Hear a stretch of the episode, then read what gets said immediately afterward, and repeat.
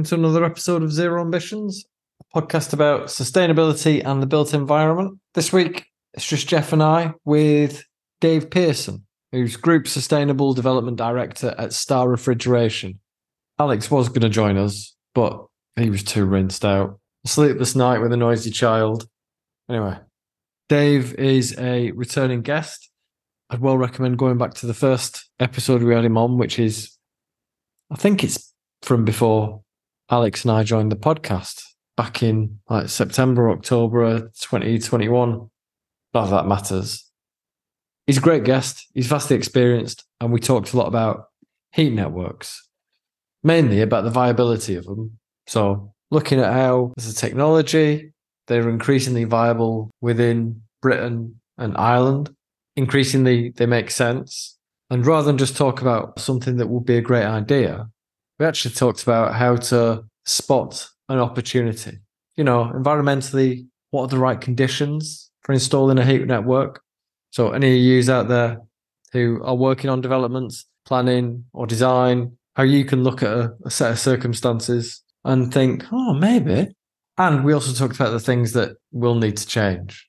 So the things we'll need to build into these sorts of plans, the infrastructure we need to support them. He's a brilliant speaker. Some of you probably already know that. We would like to have him back. No doubt we'll have him back again. Um, yeah, so I'll just let you listen to it. Thanks for joining us. Hope you enjoy it. Oh man. Um, do you two Oh yeah, you two have met before, haven't you? We have, yeah, yeah, yeah. Yeah. Uh, good while ago. Uh, we've just written about some of your work, Dave. In um, I know you were interviewed. You were interviewed by Lenny for a piece on RCH in River Clyde Homes. Yes, uh, he, I presumed. Uh, I don't. I don't tend to like ac- acronyms, so Dan is just trying to kind of nitpick. Probably, I presume you would know that. Yeah, yeah, yeah. Um, I'm not nitpicking. It's because we we may well use this in the oh, recording. right. We might. Okay, yeah, that's a point. Yeah. We always do. Yeah. Yeah. Fuck's sake, Jeff. Basically, um, 110 episodes in, and we're still mithering like this. Yeah, exactly. So anyway, so um, uh, Lenny uh, Antonelli uh, wrote a piece for us on River Clyde Homes for the new issue of Passive House Plus, which is just out now. It's online and uh, due back from the printers um, imminently. In fact, I'm, I've just landed back in the country from uh, from holiday, um, so um, I'm still kind of a bit. bit discombobulated trying to trying to know the lay of the land, but uh, we we do case studies um, on buildings normally, but in this case, I recognize the significance of what Duncan and Richard and his colleagues at River Clyde Homes were trying to do. Uh, this pragmatic but radical approach to try and kind of deliver decarbonization and affordable energy for for vulnerable people. And uh, I, th- I think it has enormous potential. And I'm delighted, Dave, that you were uh, you're you're part of that story, and that you know the, the early signs signs seem to be it, it it just looks like a really good blueprint that they've come up with. Yeah, yeah. I, really like the the stuff outside of the the sort of homes heating, but as well the whole thing about creating agriculture opportunities and, job opportunities, and you know, it just really struck me as what we've got to do is join up join up the challenges to find the solution. That's sustainability, isn't it? Well, this Like- is It's economic sustainability. Like it's Yeah. uh, the sustainability of communities. Like we've all seen them ripped apart by a lack of investment, where they just become places for people to live or places for people to exist, not to live. This is it, yeah, exactly. Now, when we should start out, Dave, by clarifying who who you are and who you represent, because Star Refrigeration is the the main brand I see, but I see also Star Renewables. So, can you kind of explain, uh, you know, who you are, how long you've been at this, um, and uh, and and what the direction that the business is going in, you know, uh, which might explain something to do with that, that naming, I guess, you know. Sure. Um, so Star Refrigeration is the original business. It was founded in 1970. Um, there was a, another Glasgow uh, based business called Sternes that uh, was bought over and closed down. So a lot of guys found themselves needing a, another job and they were at the right age, went off and set up Star Refrigeration. And it was principally cooling for fish, milk, mainly foodstuffs was the, the primary activity. and it sure enough, all all their, their other colleagues then lost their jobs, and as they grew, they had a ready access to the talent, so they grew quite quickly through till about 1980. Obviously, dark times, uh, working by candlelight in the 70s and the oil crisis, and you know, um, mixed mixed mode working back in those days. How how uh, insightful, because um, you weren't allowed to travel, and if your number plate didn't uh, match up with who was doing what that week, so um, so they got to the 1980s and then um, added a, a, a strand, which again is very topical, which was basically remote monitoring. Um, not quite as as grandiose as a digital twin, but uh, we were the first people to do a microprocessor control of a refrigeration system that had a modem installed in it. And uh, back in the day, that meant that you, instead of getting a phone call from the night watchman saying there's an alarm sounding, I don't know what it is, the engineers would get a message on their on their house phone, as it uh, would have been in those days, saying, or a pager, I guess, um, there's something wrong with the oil temperature, or we've, you know, maybe maybe the cold store is slightly too warm, and they could attend site a little bit uh, uh, fore, forewarned of what the, the challenge they might face. So that grew us into a, a national business because that was quite clearly something that people wanted. When was this? When, when did that happen, Dave? Uh, that'd be about 1982, I think. No way. Uh, so yeah, back days of uh, ZX Spectrum and BBC Micros and these sort of things. But we had to make our own uh, PLC at the time, uh, which we called Telstar. So uh, that that was a big big moment in history. All the way through this, there was always an observation of um, CFCs being bad, basically, and ammonia as the principal working fluid. That's yeah, natural. Celtic Football Club now. Yeah. no, no, not at all. Uh, that, do you know that's never dawned on me before? Um, no, so uh, chlorofluorocarbons, uh, to to be more precise, seems we're getting away with acronyms. um, so we we uh, we did did that through the 80s, then it got to the 90s and and continued growth. And the other thing that kind of was going on uh, at the time was a lot of businesses were were de-skilling from within. So um, outsourcing of engineering skills to specialists and you know prior to that most people would look after their own systems but the, the maintenance part of the business grew quite quite quickly from the from the 80s to the 90s and then round about sort of mid 90s we, we kind of knew we had to take a step change again and invested in the factory um, started thinking about um, more more packaged solutions um, to, to allow other people to get into the refrigeration piece um, the story of the of the of the noughties, so year year uh, 2003 2004, was to think a little bit more about added extra stuff. So we got into um, freezing uh, machines. We actually bought a company, uh, coincidentally called Starfrost, uh, down in um, in East Anglia. That their their history, a bit younger than ours by about 20 years, I think, but their history was pea freezing, and so they'd grown their business. And basically now in all the food factories you can imagine, there'll be a conveyor belt, whether it's uh, Cornish pasties or trays of mash for Marks and Spencers or chocolate puddings or or whatever. The stuff's mass produced. It goes down a conveyor belt, but has to be cooled or or frozen to be to be packaged and then sent sent to the shops. So that that was a big a big move as well that we we got into that. But the biggest change, and that's the bit that brings us to today, was kind of late late noughties, 2008, 2009, we were feeling the UK was a little bit small and getting small. It's quite quite an easy place for international companies to come to because English is probably a second language. Um, there's we some of us struggle with English, um, so we uh, we saw this opportunity to to think about heating and heat pumps, which of course weren't a new idea dating back to 1852 and Lord Kelvin giving a, a, a lecture in Glasgow and, and others of his time. But they hadn't really taken off. And, and there was lots of reasons for that. But we we uh, saw an opportunity and then by complete chance won a project in Norway for district heating. And district heating was completely unknown to me. I've I've lived most of my life in in uh, in the UK with a gas boiler. So district heating, what was that? Quite literally, I must have said that. What is it? And the crazy idea that these guys had, which of course turned out not to be crazy, was to suck heat out of a fjord in Norway. And so we we were able to offer that, and it was our expertise using natural working fluids that gave us that that moment. The client didn't w- wish to pursue synthetic working fluids anymore because of the the uh, the problems with global warming that were being being noticed.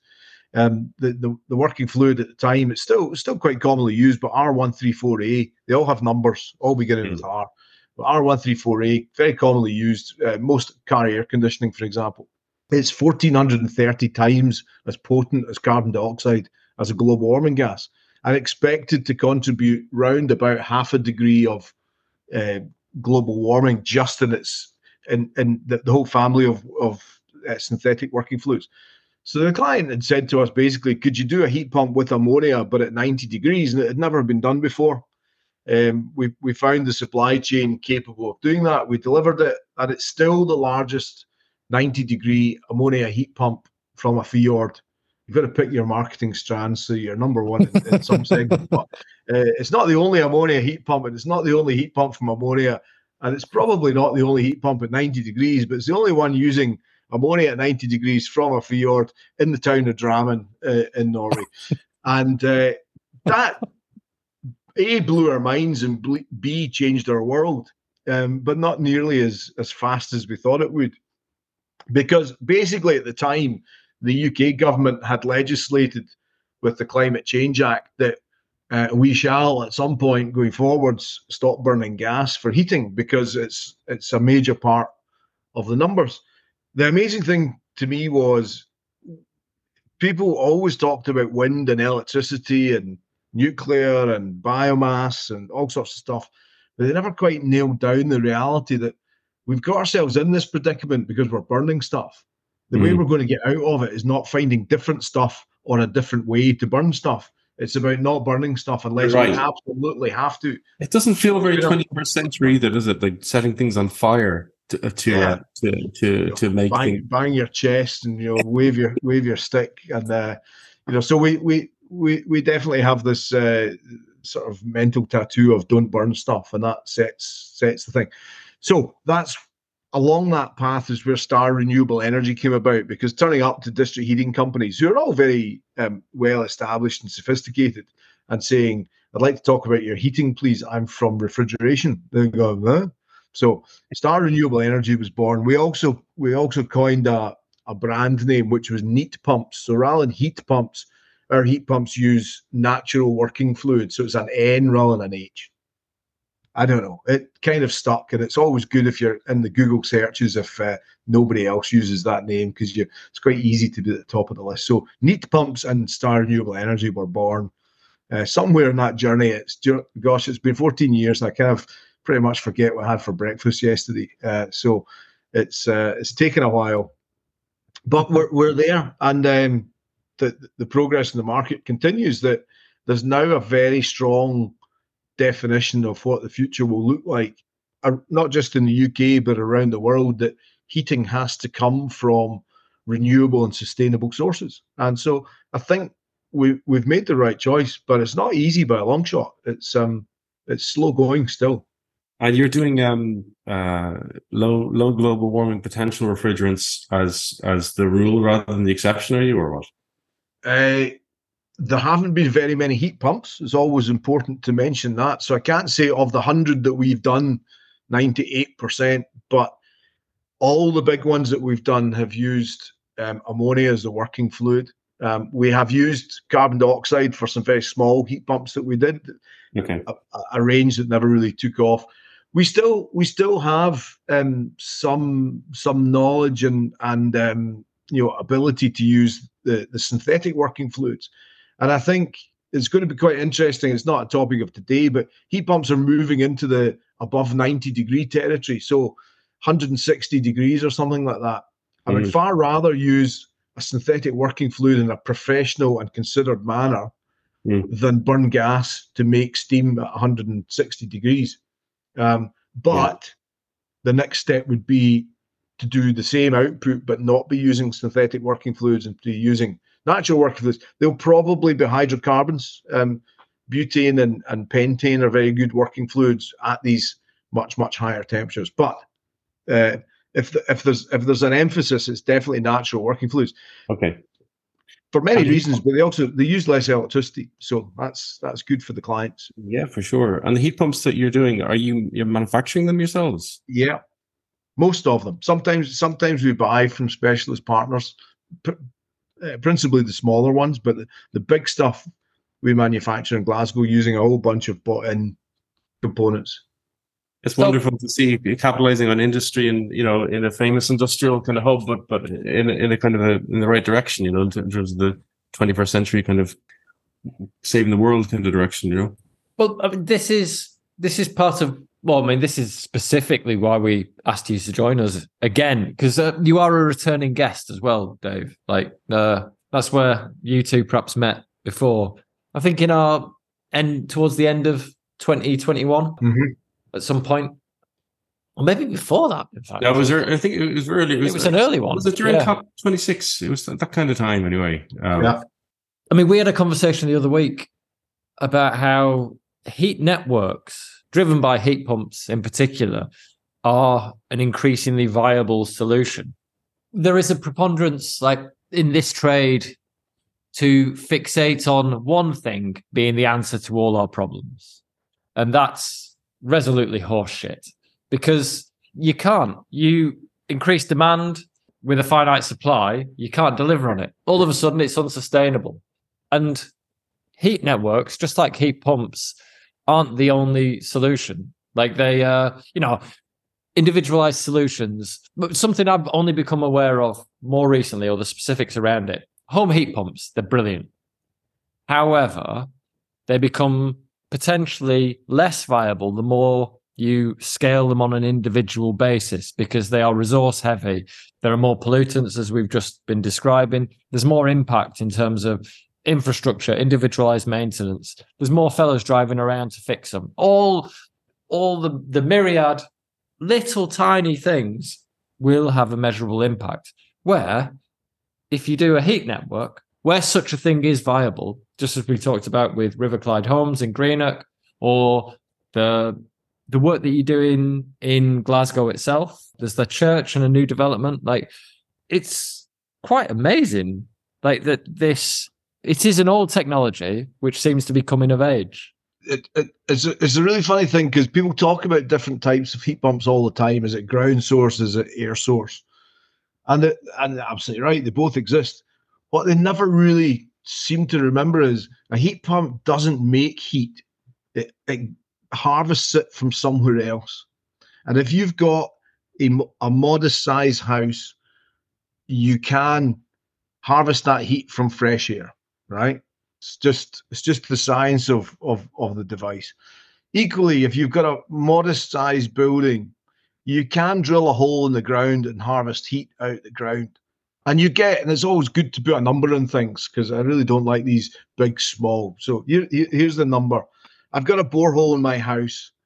I can get about 10 kilowatts of heat capacity out that borehole. It's relatively deep. However, if I was in a block of flats that needed six times as much heat, for example, I would need quite a lot of boreholes to get the same quantity of heat out of the ground. And it's not that it's impossible, but when you've then got another block of flats and another block of flats and another block of flats and a school and a hospital or a, an office building or the town hall or whatever, you get to the point where you just physically couldn't put enough holes in the ground to get the heat. So you've got to get the heat from somewhere else. And that's where, where district heating is is really finding its place because unlike individual heat pumps, which collect the heat from their cuboid of space in, in the universe. A district heating network lets you get heat from somewhere else and bring it into the place where you need it. Now, the bit that always gets forgotten still is people talk about individual heat pumps or heat networks. And they, they then don't make the connection that heat networks could be getting their heat from a big heat pump. They seem to assume that heat networks mean burn something somewhere else. And I'm not totally against energy from waste. It's certainly better than landfill. But you've got to take it in the context of let's make less, let's reuse it better, let's reprocess it better. You you don't jump to let's set fire to it just as as step one. So you've got to make the heat for the heat networks in a clean way as well. Because there's no, you know, I'm going to say something, it's going to sound really obvious, but it'd be pretty poor to have a district heating system and everyone going, wait, we've got district heating, and you've got a big coal fired boiler at the far end of it. That would be pretty rubbish. So you've got to make the heat cleanly and get it from A to B as effectively as you possibly can. And that's that's where I think what we'll see if you if you take all of the the trends that are going on, you either have individual heat pumps or you have big heat pumps with district heating. And that's why, and I've, I've gone in print saying this, there's not a single building in the UK that you couldn't heat with a heat pump. Some will be easier, some will be harder, and some will need a district heating network to create a, a cluster of demand that works with a big river source heat pump. That's a very interesting point as well, Dave, actually, because I'm um, putting my other hat on as the chair of the Heat Pump Association of Ireland now. Um, one of the the gripes that some of the sorry, there's there's people hammering in the background here. Um, sorry, we can't hear it. Okay, good.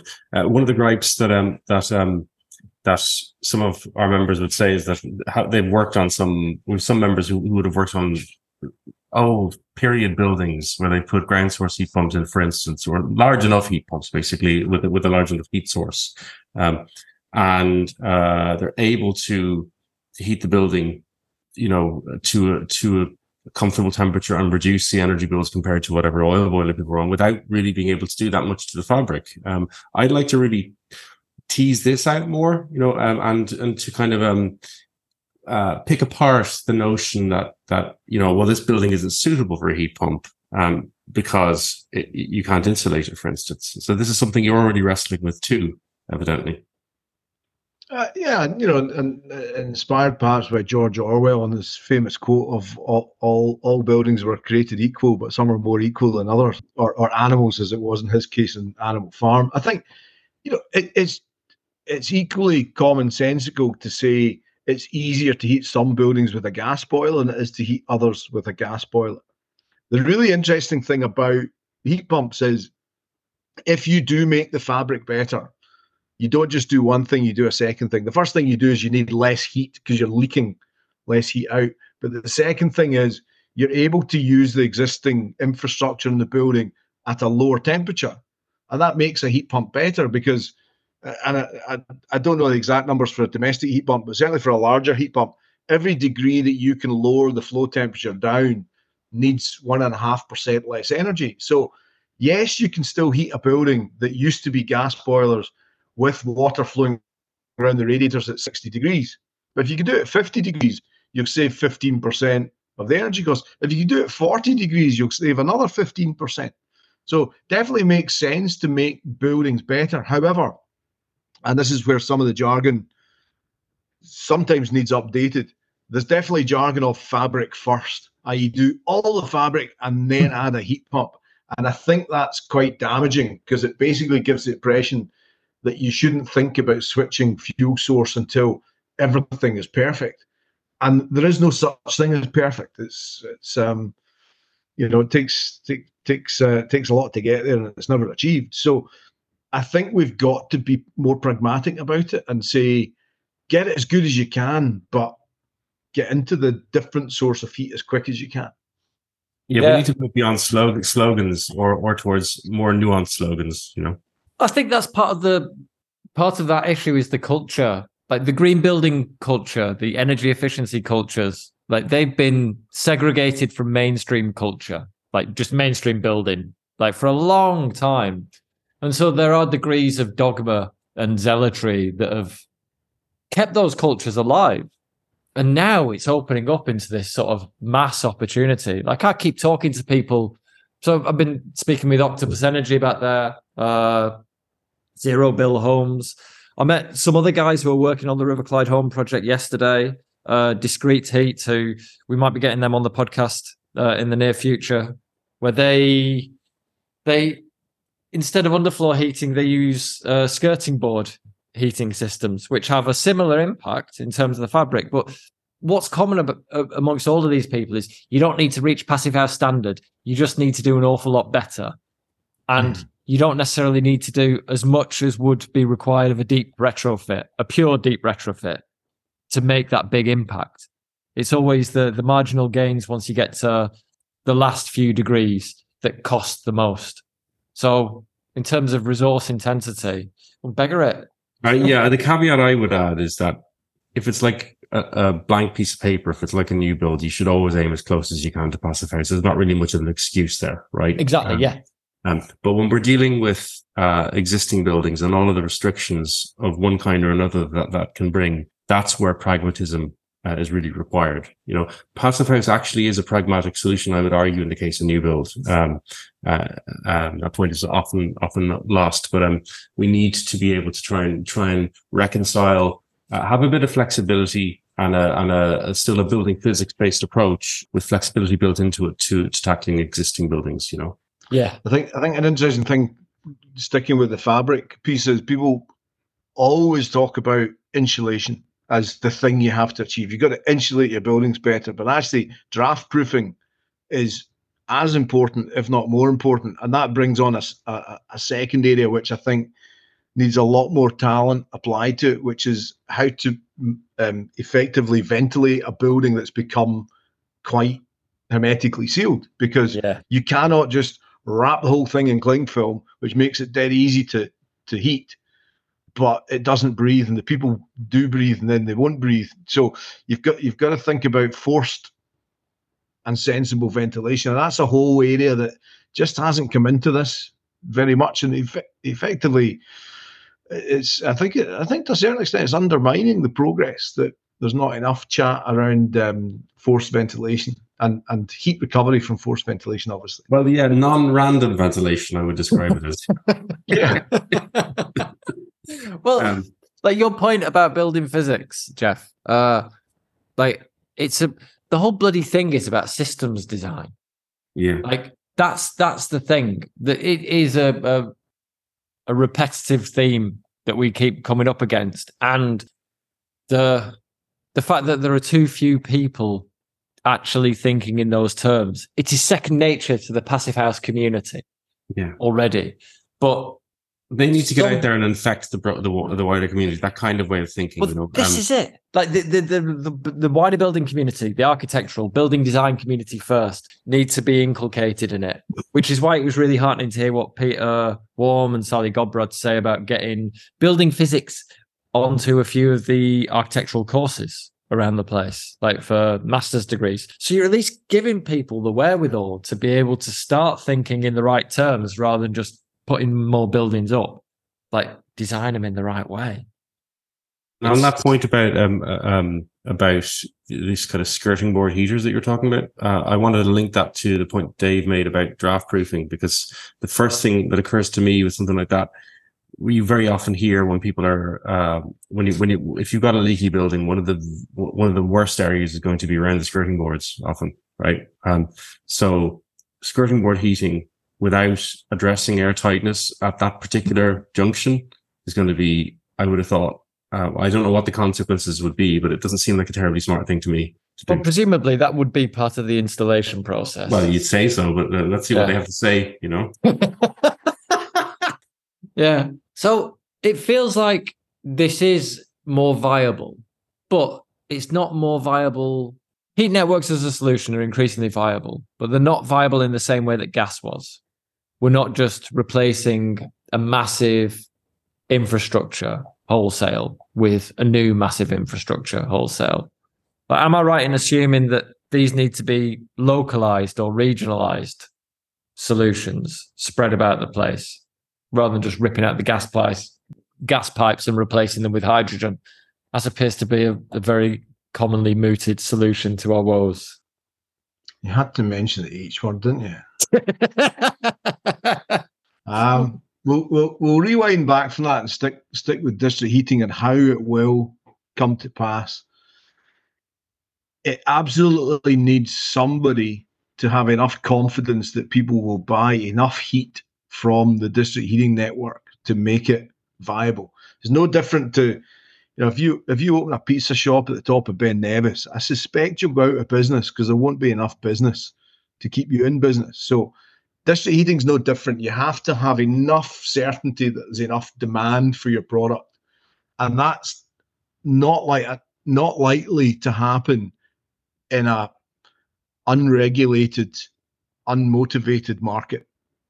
I think, and, and bear in mind that just to take it back again, district heating is most likely to be in areas of quite concentrated demand. So that'll be city centres mainly, or large communities where there's a, a bit of a block action, i.e., uh, RSLs, re- registered social landlords, and and community housing.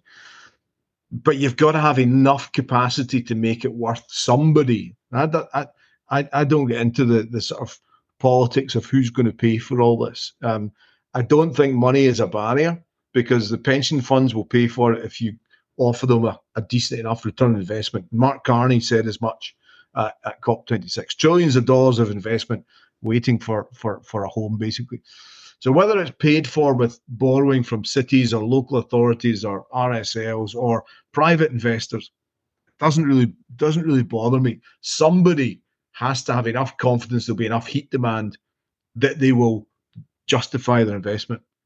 The second bit is you can't you can't expect people to buy heat from district heating unless you tell them what price it's going to be. Mm-hmm. And we need two things in a, in a in an energy world that we've not had.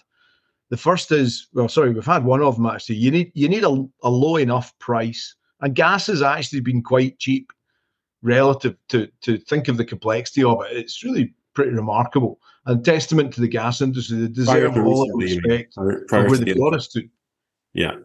The second bit though is the bit that if we're going to change from gas to district heating, we've got we've got to have a much better degree of stability of price so that it's not up and down every year because somebody's caught a cold in, in whatever part of the world and, and decided that they're in a bad mood. So we've got we've got to have price stability. And the really interesting thing about heat pumps, and people take it as a weakness, but I take it as a strength, is that they need electricity to make them run. That's that's the way a heat pump works. The, the electricity makes the motor spin, which turns the compressor that squashes the gas that causes it to heat up. It's it's high school physics. Uh, squash squash a gas, it heats up, and that's that's how we harness that. But the really interesting thing that's happening in the electricity market is there's a massive trend towards wind generated electricity because it's it's the cheapest form of making electricity when it's when the wind is blowing. And you have to throw in that caveat because it doesn't always blow, but actually it doesn't. Uh, it's not blowing for quite a short period of the time over the course of a, a calendar year. It's about uh, less than 500 hours. There'd be there'd be absolutely nothing. Now, the way that wind farms are being built is an investor has said, I will build this thing if I'm guaranteed a price for the electricity. And actually, what's happened is the price for that electricity in the open market has risen above where the price that they want is now. It's under a little bit of pressure due to the, the inflation in manufacturing that's happened, but the contracts for difference model is basically a promise from government that if you build a wind farm, you'll get and the auctions were won at round about 3.7 pence per kilowatt hour of outputted electricity, or 37 pounds per megawatt hour. So 3.7 pence is actually quite a low cost for electricity. It's about a third of the cost of building new nuclear. Noting again, of course, that one is very stable and flat in its output, and the other is up and down a bit. But we can cope with up and down a bit if we start creating consumers that are up and down a wee bit. And this comes mm. back to the draft proof, proofing comment. The demand of heat for any property or building will be higher when it's windier because that's what strips away the heat, either through drafts or the leakage of heat gets stripped away from the outside of the building, and therefore more heat has to leak through because there's a temperature difference. So what you've got is a, a happy coincidence where when it's windier, your electricity is cheaper, but it's when you need most heat. So join the dots why not, instead of feeding electricity into the grid and watch it vanish down the wires, why not have a much closer relationship with the generation of wind and the demand for heat pumps. And that that gets you much closer to something where you can say, okay, we'll not get it for 3.7 pence. We'll have to pay some transmission costs, blah, blah, blah. But let's just say that when it's windy, you can have heat, electricity, sorry, from a wind farm for six pence per kilowatt hour. That would seem to be enough of a margin to get it from A to B, particularly if A isn't very far away from B. And thinking in a Glasgow context, Whitelee's wind farm is less than 10 miles from the centre of Glasgow. Mm. That is not very far in terms of cables. So if we can buy the electricity for six pence and we've got a good enough heat pump at high enough temperatures, we probably get a, an efficiency of about three. It might be slightly better than that. So we'll make heat for two pence. You've then got all the infrastructure to pay back of district heating, and that costs quite a lot of money as well. But the analysis that we did in a in a bit of work that's published under um, Heat Vision 2030 basically said if you can buy electricity for six pence, you can sell heat for six pence, and the ratio of three to one covers the cost of building all all the pipes. So now what you can say to these communities that are being clustered, whether commercial communities or public sector communities or housing communities, say, how do you fancy buying your heat from us for six pence per kilowatt hour, which is about the cost of gas at the moment. It's maybe not as cheap as gas was, but we've got to got to be somewhat pragmatic. I think now is a good time for that conversation, frankly. You know, given where prices are. Yeah. So, how do you fancy buying it for six pence? Oh, and by the way, see our deal for electricity. That's a twenty-year deal, so it's only going to go up by inflation. It's not going to go up and down. That, that is so important. I, th- I think it, this is an area where it's really important that we put manners on it and that we put structure in place uh, from a, a, regulatory perspective, just just in terms of giving people certainty. Um, because I've seen here in Ireland, even where I am, um, uh, with a, a, a not, not, district heating, but a communal heating system um, in a, a, apartment building with nearly 200 apartment building, nearly 200 apartments in it. How much the price of heat has has oscillated uh, because we don't have regulations in place here. Um, you know, how much it's, it's jumped up basically. It's come down a bit now, but we were paying a very high cost. Um, uh, you know, far ahead of anything that, that we were seeing in terms of price rises, rises on gas, for instance, you know. Um, That's really interesting in terms of developing a fairer pricing mechanism. Because the numbers that you've said counterintuitively stack up because of the nature of heat pump heat production. And the bit that you just dropped in at the end, tying the price of uh, your heat and energy to inflation rather than it being an intrinsic uh, driver of inflation, which is what we're suffering right now. You know, the perceived change in the cost of energy. It was the perceived cost. It wasn't necessarily the actual cost. It was a big fuck up of opportunity cost as well, particularly in the UK. Like uh, that's been used as an excuse to drive up prices everywhere. And if you're producing heat in this manner for people and electricity in this manner to create the heat, well, you're not going to be driving inflation in the same way. Like it just can't happen unless something fundamentally goes wrong, like a new apocalyptic outcome of climate change. I mean, this is part of an industrial strategy too, though, because what about um, you know, businesses need this kind of certainty. If you're going to invest in any kind of a high energy um, demand uh, manufacturing industry, whatever it might be, um, you know, uh, you're you're you're going to be operating in an in an area where uh, energy costs are going to be a big chunk uh, of your of your cost base. Um, yeah. So having uh, we've seen this. I remember years ago, right, writing in in the progenitor to Passive House Plus Construct Ireland made a piece, an Austrian town called Gussing, um, which is uh, which is a town that was in kind of terminal decline, and they they uh, rebuilt themselves on an unfortunately burning based uh, district heating system because they're surrounded by biomass, so it was biomass based. Um, um, but th- that energy policy and district heating policy that they that they brought in was credited with transforming the town, uh, the history of the town, and bringing in you know, uh, college leaving people, you know, uh, young people coming back into the town, industry coming to the town because they could guarantee low energy prices. Um, so, uh, I, I presume, I presume that's part of your thinking too, Dave. Yeah, very much so, and and and, also just we, we briefly skirted through something that I think is really important to note is the retail price index of or what people are subjected to in terms of inflation. It's built partly on fuel costs.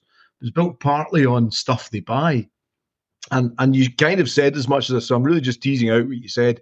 The stuff you buy is such a large energy component that if that's going through the roof in terms of its cost, it's got a double energy's got a double input to the inflationary cost. And I think this the sadness for me over the last two years as we watched this is we haven't reacted quickly enough to decouple the cost of electricity from the cost of gas because the two are increasingly unrelated. Albeit, again, when it's not windy, you need to burn gas to bridge the gap. Fine, I accept that. But it doesn't happen as often. But also, less and less of the net output is from gas. And therefore, having all your electricity go up because gas prices going up and down, that's gone into the cost of a, a, a pint of milk or a loaf of bread or a, you know, we, we do all the, a lot, I think it's all, certainly a lot of the cooling for Guinness, you know, so it's, it's, it features all the way through the economy that this energy tail is wagging the dog and it's hmm. extremely damaging because it then costs society a huge amount of taxation to deal with it because we're then going to do some sort of short-term interventions to try and paper over the cracks. Meanwhile, you know, when the price of electricity or gas has gone up, somebody has been been making a bit of a killing off it. Um, oh. You know, and then we go and we create more taxation to try and recoup some of that. It's just incredibly complicated. If we just try to separate ourselves from from uh, the cost of gas, I think things would be a lot easier. Well, one of the things that I've loved about the stories that you've told me and the the the plans at River Clyde Homes is that they're not just doing it for housing. Like it's they're thinking bigger than that and broader. Like in terms of the energy crisis, small businesses have been absolutely ruined by this. Often because of the the cost of heating premises and energy use. Uh, like it's not just one or the other but it's rendered loads of them untenable. So to your point, like the compound effects of extracting that profit or that cost unreasonably and unnecessarily, like that's put loads of businesses to the wall, which means you've sucked all that money out of the economy, which means you've taken uh, people's jobs away, which sucks more uh, money out of the economy. So you have like this negative multiplier effect. But with a district heating system, you get more people to buy in, more people to pay in. You're able to distribute more if you find the right circumstances. Like I'm trying to talk to people in Preston about this after the great retrofit catastrophe and the adoption of the Preston model as a means of uh, creating fiscal multipliers within a local community, buy locally, source locally, supply locally, keep the money circulating. Preston's got a fair old river running through it or right by it and friend of the show, ECD, have set up an office there uh, recently. Like, man, a place like that has got to be ripe for addressing using this sort of a system. And I, I just mentioned Preston because it's front of mind because I was literally talking with Jeff about it before we started this recording. But there's loads of places like that. Like, you know, most rivers have a, a most significant towns have a river because that's how the Vikings got about the place, isn't it? yeah. Yeah, long before Freddie Mercury sang, sang about fat bottom girl, the Vikings were singing about flat bottom boats. So, um, yeah, you, you know, I, I, don't know the stats stats for other parts of the world. Um, Scotland, eighty percent of the heat demand is within a thousand meters of open water, so it's very big and it's very scalable. There will be bits that are less proximate to that. You know, Livingston in the centre of Scotland, um, and that's the places where we might have to do something a little bit more adventurous, like drilling a hole in the ground to try and find water from mine workings, for example. But if you're next to something big and blue, that, that is the thing to aim for because it's dead easy. Um, Charing, I, I'm sure the guy won't mind me mentioning it, but there's there's some really growing interest in Cockenzie Power Station, which has been shut down. It's to the the east of Edinburgh, and it's a site that used to be a coal-fired power station. It's now not, but it's the site where some of the big wind farm companies are planning to bring the electricity onshore So they'll need big transformers to be built.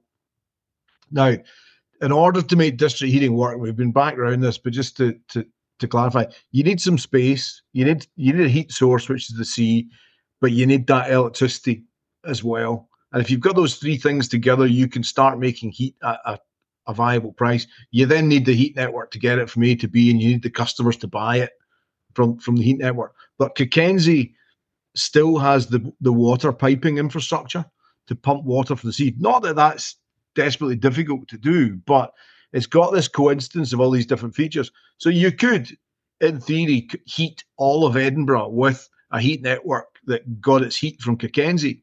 And people then said to me, "Well, but yeah, but you could get heat from the from Leith, which is actually closer to Edinburgh, or down at Granton. Yeah, you can, and maybe you need to do both.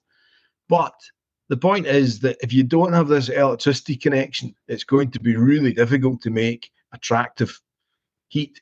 Somewhere like Preston, if they, they, they might the river, but we really need to think about an electricity strategy for the for the country or whichever all countries. You know, um, Ireland's doing some some great great stuff in this as well, Jeff. And I think probably going to do a much better job. Um, because there's just going to be a massive push for wind. But I hope the district heating concept keeps up and stays up and actually influences the the grid piece. If, if I've got a frustration with the market at the moment, this is an energy market.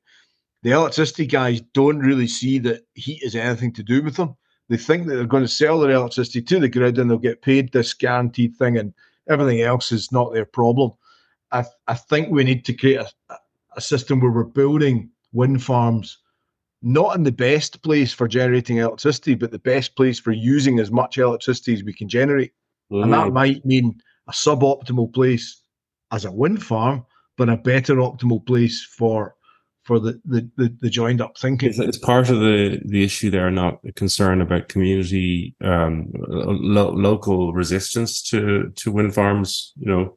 Uh, yeah, yeah, and you know, I, I think I think uh, every everybody's got personal economics. They, they have to have to think about that. I think the thing would be if you are happy to have a wind farm within ten miles of your conurbation, the price for electricity will be X.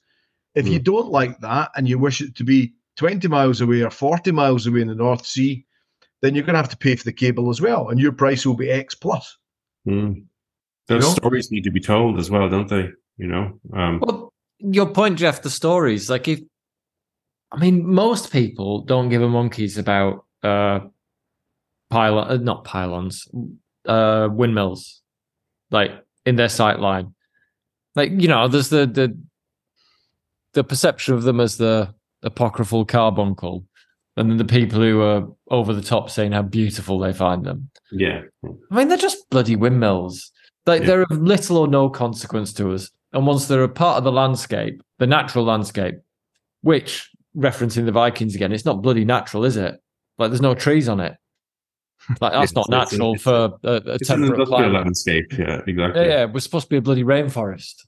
um, so if people can begin to understand that this will be beneficial to them directly, that you know their, their aesthetic sensibilities will change through exposure like, oh man, like people buy in. The problem you've then got is, as we discussed with Kit Knowles the other week, the folk who it's the planning system then that creates bureaucracy and opportunities for veto, which just make it untenable. And I suppose that ties into the the unnatural nature of the landscape driven by landowners uh, and active enclosure and all those agricultural issues that grew out of it.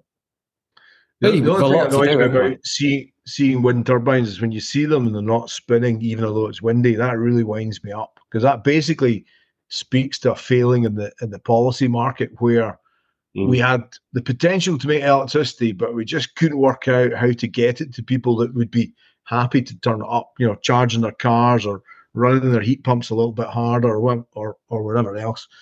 I do wonder how flexible we'll have to be in society going forwards. I'm, I'm minded to think mm. of um, the old, the old cartoon from my childhood, Windy Miller, who was who was uh, a, a, windmill uh, operator, and he he absolutely certainly will not have been uh, milling grain if it wasn't windy. I'm not sure what Windy Miller went to do when it wasn't windy. Maybe it was just Miller, but um, we we we I hope don't end up having to ask people to adjust their their their lifestyle too much because of this. Because I think the engineering should now be good enough that we can smooth out the peaks and troughs, but we're miles away from the the the the, the optimal beneficial use of these these resources because we've got such a, a, a myopic viewpoint of of of energy systems that it's just I make electricity, I sell electricity. You've got to think bigger than that, and and I hope the big energy companies waking up and start start getting a wee bit more involved in in the you know proper grid planning. They're massively against a thing called locational marginal pricing, which basically means in a zone, and there might be 13 zones in the UK, that the price of electricity is allowed to vary. It's not allowed to vary at the moment. It's got to be the same price in Edinburgh as it is in Essex, even if it's really windy in Edinburgh and it's not windy in Essex. And there's some logic for that being right, but what it means is that we're building these assets and not not harnessing them effectively. And so what then happens also is we have to switch on extra stuff, you know, gas engines to fill in the gaps. What if we just made some hot water yesterday and stored it? You know? This yeah, is you know, and this is like load shedding. I don't know if you do you get into any of that at all, Dave. I mean, there's a, a client, new client of ours in the magazine called uh, Wise with W and then two I's, W double I S E. Um, who uh who, kind of building automation company and they were just we came across them through charlie luxton's pr- project his own studios he works with them a lot um and um it's just fascinating seeing the the the functionality they're building into projects like recording studios where they uh, they've identified which loads um have to be kept on in the event of uh, a power cut, for instance, or because they're generating energy there too, um, the PV, um, and which which which are sheddable. So you know you might not be able to microwave uh, your your your your your lunch or whatever, um, but the band that's in session will will definitely have power for the recording. You know, um, that kind of way of thinking, and it, I mean, it, there is a risk, of course, with all these things that you end up with, like the two-speed internet idea, that you end up with with with uh, with with poor people kind of being being sacrificed. Um, but uh, I think that that idea of load shedding and building it in an intelligent way has got to be a part of the solution. Well, one of the things that like that we'll have a quick recap at the end about what are the conditions required for like a successful heat network project but one of the core components is what you alluded to earlier, Dave, like uh, monitoring, like continuous monitoring for optimization. Like I saw just doing a little bit of research, I had a quick look at what you've been posting about recently because you're a good poster. I've really enjoyed like your your blunt and direct candor. so um, give him a follow if you're not already connected with him. But you posted about uh, Energy Raven in Cambridge, like a, a project that they put together whereby the the monitoring revealed an opportunity on a, a, a development. I think it was a residential development to save it uh, six thousand pounds a year in cost and drop and drop the return temperatures to just 34 degrees. I think it was like a 10 degree drop, thereabouts anyway, just by recognizing two issues or an issue in two apartments that was leading to this. Then all of a sudden, like you're using less energy and the whole bloody thing costs less. Like you get enough people monitoring that. You roll it out on a macro scale. To your point, Jeff, about the load shedding, then you can begin to think about optimizing use and then helping people to understand how to adapt their behavior in inconsequential ways. Like friend of the show's project, Mike Fell, his uh, Should I Bake Now? What's it called? Have you seen his project? It is. It's a, a Twitter at baking for the number four cast. Should I bake is the project, and it, you just go on there to check whether you should go on to do your baking using an electric oven. Now. It will give you like a green or a red and tell you whether you, based on what kind of power is being generated, you know, how much wind or solar is being used. Do you know, a, a very quick story. I've, I've got a, it's a Nest thermostat that was put in and it's okay. It lets me do stuff on my phone and stuff. But the thing that really annoyed me was they, they stopped doing this, um, uh, what, what's the acronym TFFI or something like that, that or the, the Internet of Things. I can't remember what it's called. Oh, right. But basically, what you should have been able to do was get a signal from Octopus Energy to your thermostat that automatically turns it up by half a degree because it's really windy and therefore electricity is cheap. But equally, if it's not windy, you should be able to turn the thermostat down a little bit so you're not using it. But they stopped they stopped the interplay and the functionality. I'm sure sure somebody knows a thing that I can uh, use. So I've, I've reverted to doing it sort of manually a little bit with uh, I've, I've, changed back again to an agile tariff, which is a little bit harder to deal with, but it, it was better. But we did, it would be so simple. You're talking about people changing their behavior. The rest of my family don't give a monkeys. They don't want to change their behavior, and that's fine. All I need is that the thermostat changes its behavior, and, and we, we we turn up demand a little bit when it's when it's a bit cheaper, and we turn it down and it's a bit more expensive. But half a degree is a big thing for a heat pump. It takes quite a long time. So you're, you're absorbing more energy from the grid instead of turning the, the wind farms off. But uh, we need. And you, you know this too, Dave. Like I mean, um, in the context of refrigeration, uh, a even a okay, they're not massive energy draws, but a, a domestic fridge freezer, they don't draw electricity all the time, you know, and at the same rate. It's it's it, there's kind of there's there's flexibility within there's, there's flexi- potential for flexibility within those appliances too, without 100%. anyone knowing any different, right? You you could easily set it up so that freezers didn't run for at least one of the hours between 4 p.m. and 7 p.m. and the temperature would hardly change.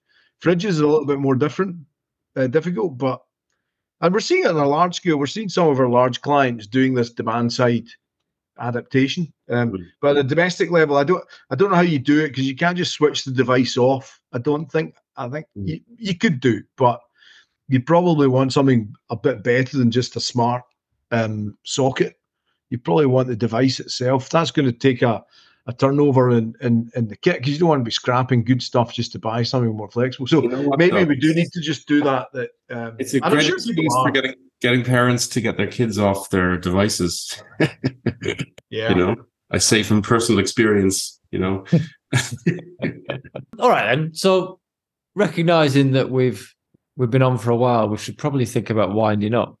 So thinking about it from a listener's perspective and the folk who might be interested in exploring these issues, like for their own benefit, because we know demand is growing like policy is evolving to point us in the right direction. We've got the energy bill that's affecting the whole of the UK uh, in its third reading now, and that I made a note of what that's covering. Like some of it's quite interesting, and some of it is less so. So heat networks are front and center.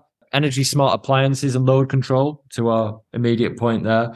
Uh, the energy performance of premises uh, offshore energy production, including environmental protection, was an interesting element. Licensing and decommissioning of presumably generators, um, and the civil nuclear sector, including the civil nuclear constabulary, which is a curious thing. The bit that puts fear into me about nuclear is cost cutting. Like it's astonishing how shite and old the technology and the measures protecting us from the catastrophe that would emanate from any sort of uh, contemporary Chernobyl. Anyway, getting aside from that, the warning signs, however, in the same bill, a resilient uh, part of the study is about the, the responses uh, about the resilience of the core fuel sector, which you can see in this bloody licensing to extract the, the last gasp fossil fuels, industrial carbon capture and storage, that perpetual fig leaf of science fiction. And then, Dave, sorry, hydrogen produ- production and hydrogen grid trials, which we've been presumably delighted to see fail in Whitby Village and the fight being taken harder to Redcar. But there is hope in spite of those big warning signs. And we've got, I think you mentioned to me that uh, local authorities are now obligated to appraise district heating solutions. It's coming very soon. Very soon. I mean, those are conditions that mean it's going to become ever more viable, presuming that the the the energy bill isn't going to be watered down and dissolved into. Yeah.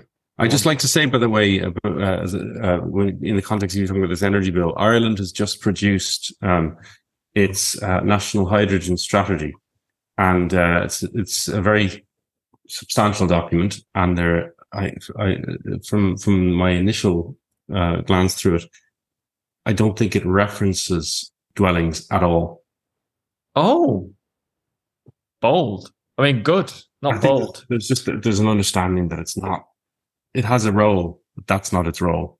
You know, you, you can't pretend you can just replace the gas network with a hydrogen network in Ireland because you've got so many uh, dwellings that are off that sort well, of. we still have we still have like you know half the country on the gas network. You know. Uh, Yeah. so- All right. So, what are the conditions we need to? How would we spot an opportunity or the conditions that are right for a successful heat network? I, I think you're looking for a, a density of heat demand. So it's not single story buildings, it's not two story buildings, but lots of four story buildings in, in a cluster. It can be less dense if, if you've got more density of ownership, i.e., a, a, a landlord, you know, a housing association. That lets you do less dense buildings because you can get more yeses all at the same time.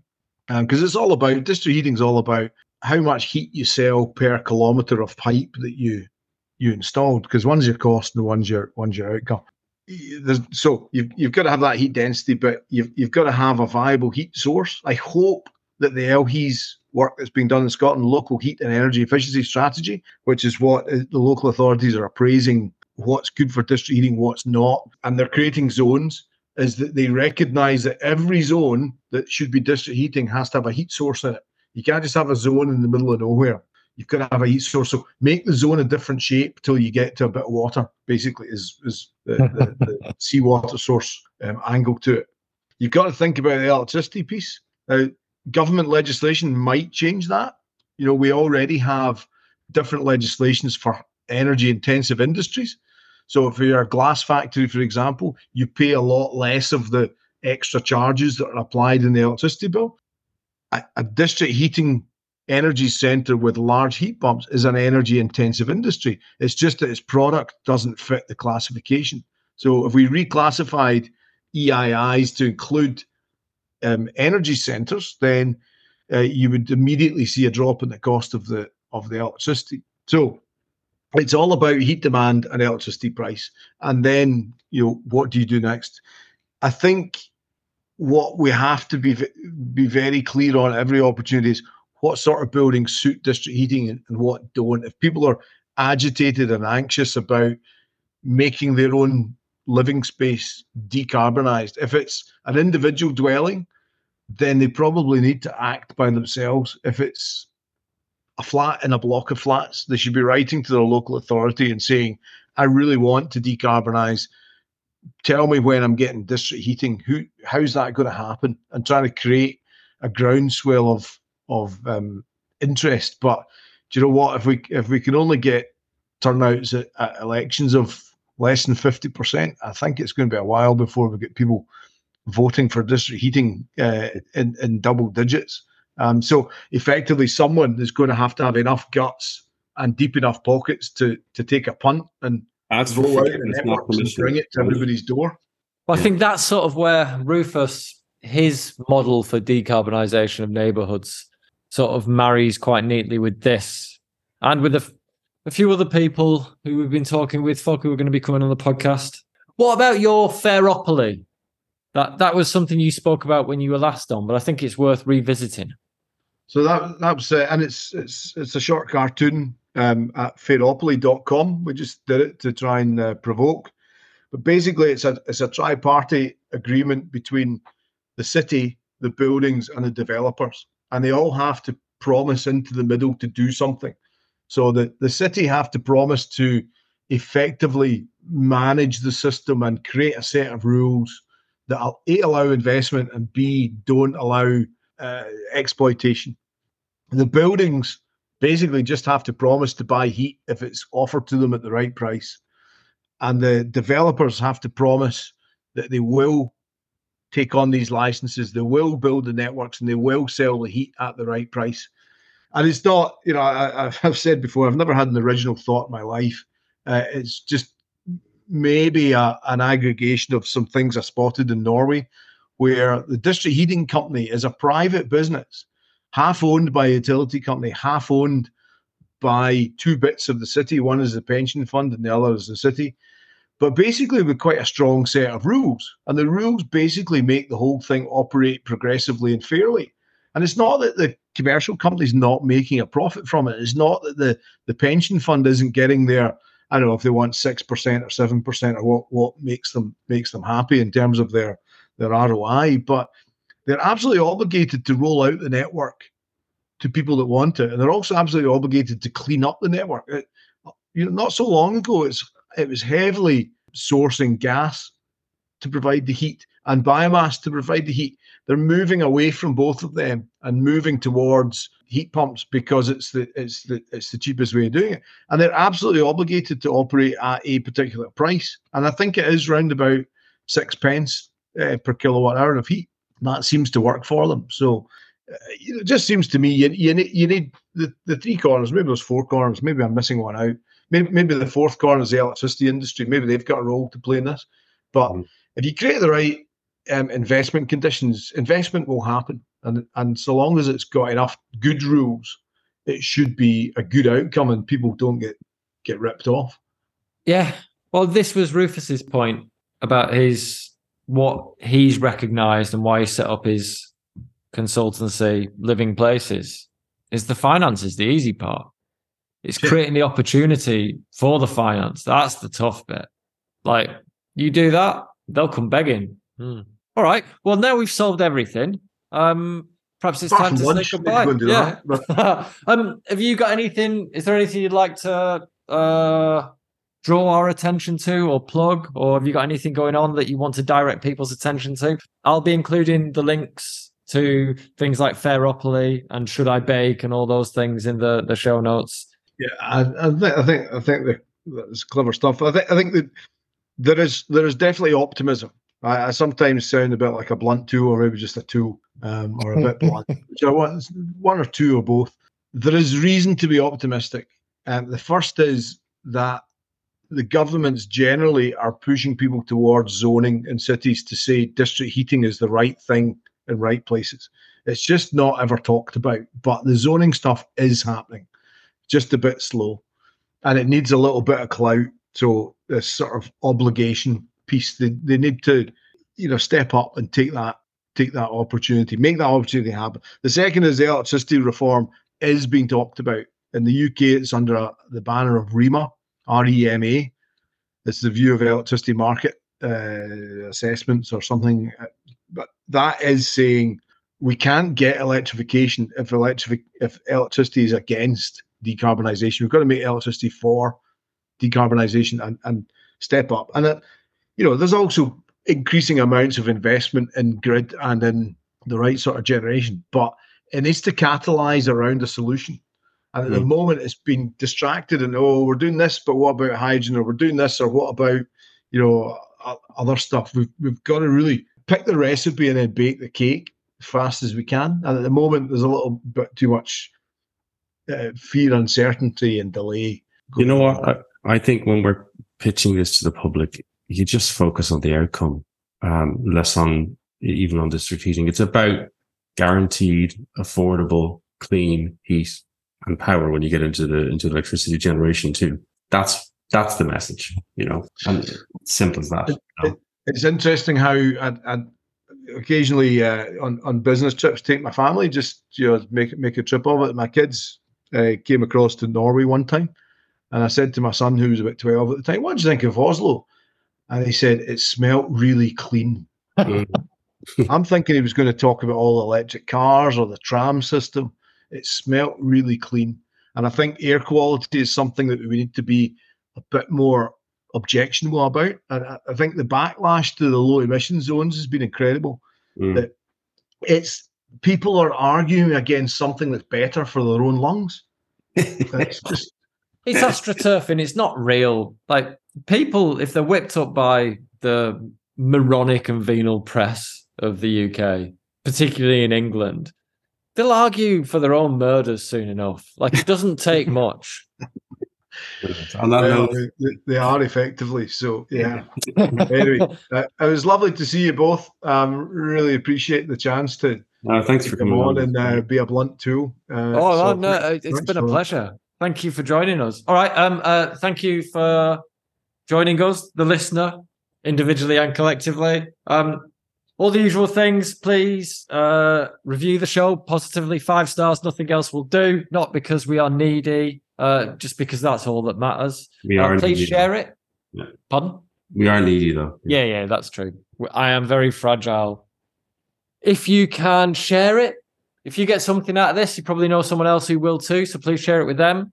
Uh, talk to us if you need any help in any of these issues, anything from messaging to decarbonisation and sustainability strategy, product development, like we're helping all sorts of people with all sorts of things. So either It's email Zero us- Ambitions Partners now, the new consultancy. It's Yeah. launched off the back of the podcast. Yeah. So you can email us at zap at E eiux.agency or just jeff at zeroambitions.partners or dan at zeroambitions.partners or alex at zeroambitions.partners. Passive House Plus, new issue, imminent. Subscribe. Out. Uh, it's out. With well, it's digitally out and and uh, yeah, imminent in print. Um, All right, send me send me a link. I'll stick it in the show notes. All right, anything else? we. Yeah, exactly. We always forget something. Oh, uh, join ACAN, join the AECB, join the IGBC. Do you have an association that you could recommend people get in touch with, Dave? Um, none of them are consumer facing, but I, I was going to say something and I forgot earlier that that whole thing, and you'll need to find a link, but check the temperature that your boiler is is flowing at. Get heat pump ready. You don't have to do a heat pump now, but get heat pump ready. Get the temperature of your radiators down a little bit. Get it if you get it below fifty five. You're you're ready in that respect. If you can get it to forty five, even better. But fifty would be fabulous. So Yeah. there's there's some heat geek stuff uh, on that amongst other people. Um, so just get ready, start getting ready. It's it's in your own interest. You'll save fifteen percent over the coming winter on your gas bill um, if it's a combi boiler. Dead on. All right. Well, thank you very much. Cheers for joining All us. right. Cheers, guys. Goodbye.